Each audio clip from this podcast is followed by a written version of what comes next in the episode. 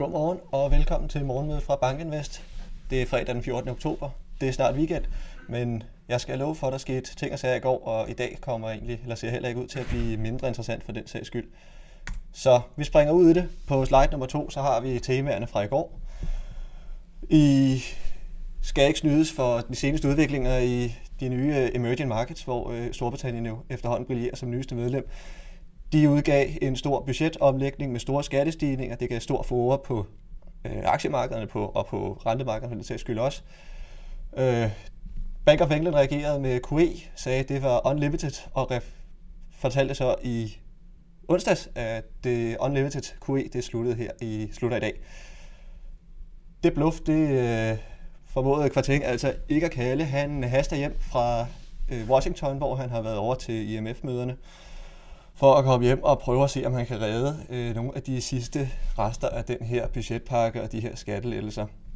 Jeg tænkte mig selv ude at sige, at den volatilitet, der måtte opstå som følge af øh, Bank of Englands udløb af QE-programmet, det måtte ligge på Bank of England, og altså ikke længere have noget at gøre med de her øh, berømte skattelettelser.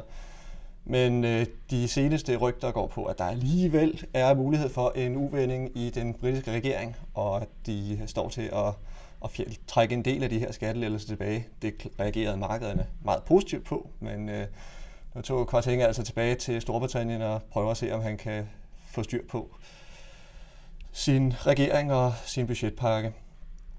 Så har Jamie Dimon, CEO for JP Morgan, været ude udtale sig. Han ser ikke den her soft landing fra Fed så særligt sandsynligt. Han tror, at det bliver en hard landing, og han forventer også, at renterne de kommer til at blive højere end det, der i øjeblikket er forventet med de her 4-4,5 procent. Så ser han altså renteniveauet til at blive væsentligt højere, eller i hvert fald noget højere, og at det også vil sætte en så hård bremse på økonomien, så vi rammer en recession, og altså ikke kan slippe uden om, om recessionen heller i USA. Så det er det, vi alle sammen går og spekulerer på, det er efterhånden en done deal med recession i Europa, tænker man, men USA det er mere mudret. Øh, nu er der endnu en stemme ude at sige, at det ser ikke for godt ud i forhold til øh, USA's øh, udsigter til at undgå en recession. Så fik vi en række nøgletal, og hvor inflationen selvfølgelig var øh, to, to alle overskrifter. Jobless claims allerførst, vi fik den steg en lille smule og kommer også ind højere end ventet. Den forholder sig stadig lavt, øh, og det kommer vi ind på. Så var der også fald i de amerikanske reallønninger. Det er faldet stødt her over det seneste år, og det kommer der også en graf på. Så fik vi en markant overraskelse i inflationen, både headline og kerneinflationen. Øh, og nedbrydning af det, det vil jeg tale lidt mere om, og hvad det ligesom har betydet for markedet og øh, prisningen af Fed. Og så fik vi voldsom volatilitet på aktiemarkederne, som reagerede rigtig kraftigt på CBI-tallene, og så derefter reageret rigtig kraftigt på en række teknikaliteter. Så vi kaster os ud i dagens slides på øh, baggrund af de tal, der er kommet her på slide nummer 3. Initial claims stiger. Øh, det gjorde det også øh, sidste uge. Den her hus er steget yderligere og kommer også ind over forventet. Det bryder umiddelbart, når man ser på det, en nedadgående trend, som har været her over de seneste mange uger. Det er dog også muligt, at den nedadgående trend den har været resultatet af meget favorable sæsonkorrektioner, og der er nogle af de sæsonkorrektioner, som nu begynder at vende den anden vej, og det er den bølge, vi ser nu her, ikke i samme grad et udtryk for en vending i initial claims. Og meldingerne ude fra virksomhederne, sådan mere rent anekdotisk, viser også, at virksomheder generelt set er meget tilbageholdende med at fyre øh, ansatte de forventer, at det, eller frygter, at det kan være rigtig svært at få dem tilbage igen, hvis det viser sig, at man rent faktisk får brug for denne her ekstra arbejdskraft. Så de prøver at undgå at fyre øh, medarbejdere så vidt muligt. Til gengæld så forsøger de, at, når de ansætter og ansætte vikarer eller på anden måde øh, betinget arbejdskraft, så man lettere kan vælge til og fra i forbindelse med en eventuel krise men de er svære at få fat i. Arbejdsmarkedet er stadigvæk super stramt, så man er i høj grad, hvis man er interesseret i at ansætte, så er man i høj grad nødt til at ansætte reelt fast arbejdskraft.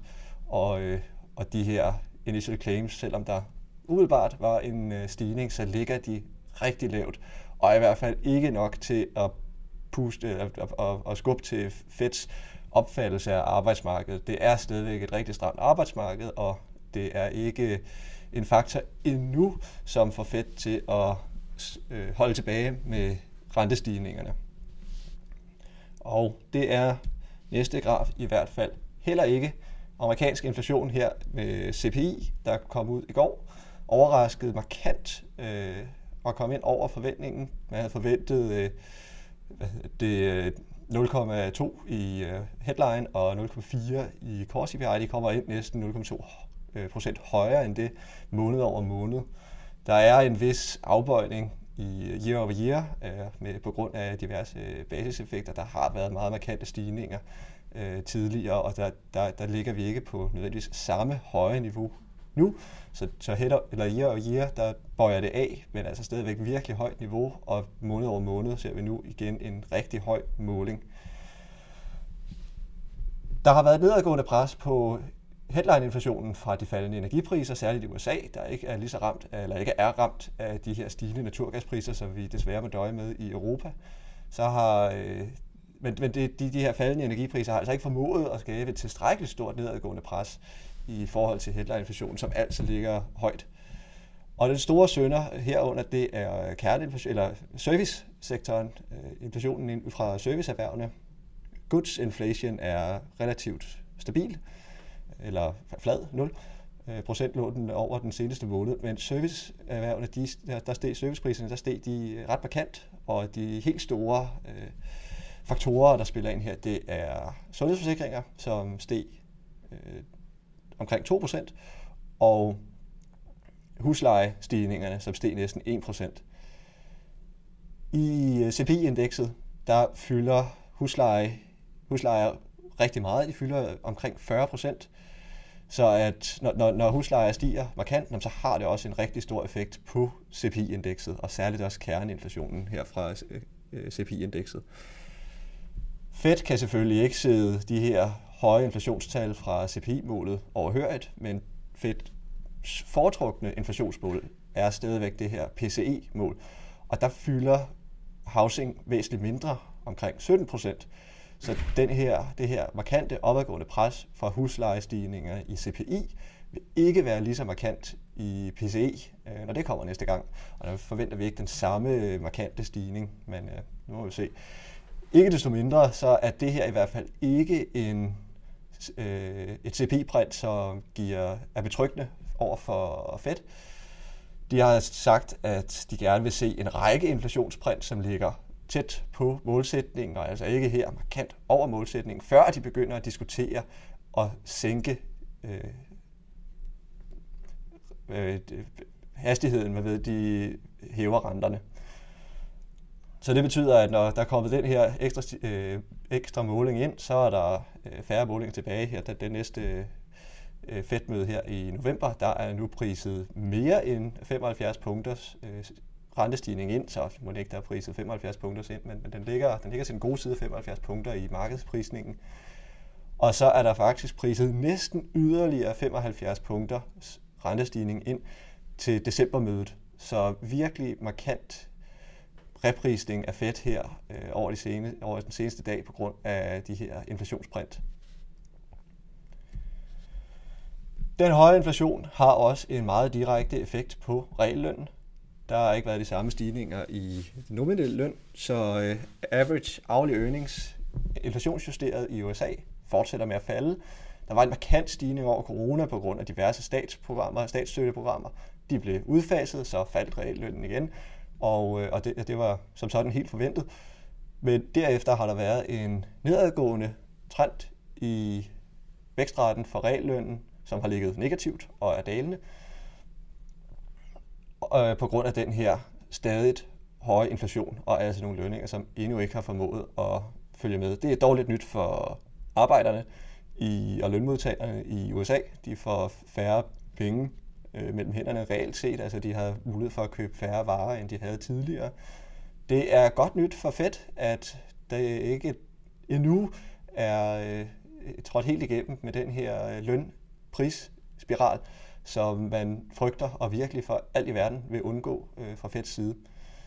Øh, men det betyder jo, at der virkelig sker den her konstante erodering af reallønnen i, i USA. Og så til markederne. Der skete virkelig ting og sager på aktiemarkederne. De lå generelt højere øh, i, i plus i starten af dagen og i løbet af den europæiske session og op til starten på den amerikanske session. Så kom inflationstallet, det var højere end forventet. Det låste øh, markante rentestigninger ind fra Feds side. Det kan aktiemarkederne typisk ikke lide, så de faldt også virkelig markant. Og fra intraday toppen, så var SP500 Future nede med næsten 4%. Så virkelig en markant korrektion der i øh, intraday-markedet på, på de amerikanske markeder. Det betød så, at SP500 og øh, aktier generelt kom ned i et virkelig lavt niveau. Et niveau, der øh, var nede øh, i, i, i et territorium, hvor der lige pludselig var en mængde put-optioner, blandt andet, der kom i pengene.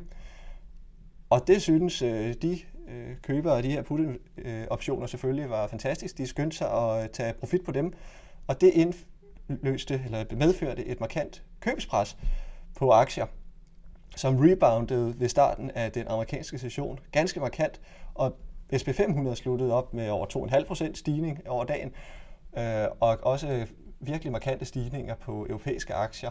Og det fortsætter igen i dag. Øh, høje aktiestigninger i, ja, eller i, øh, i Asien, og futures-kontrakter, der ligger i klart positivt territorium.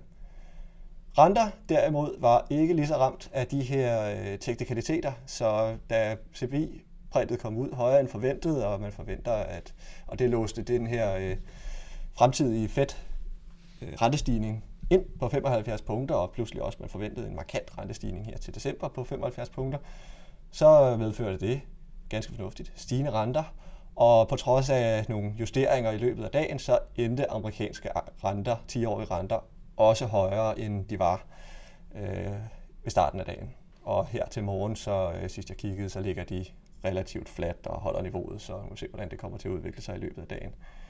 For det bliver jo ikke nødvendigvis øh, mindre interessant, end vi havde det i går. Som sagt, i Asien, på slide nummer 7, positive markeder for morgenstunden. I Japan har vi øh, stigninger på 3,3 procent, og Hongkong og Shanghai følger også med, og de indhenter altså store dele af stigningerne, vi så i USA og, øh, og også i Europa.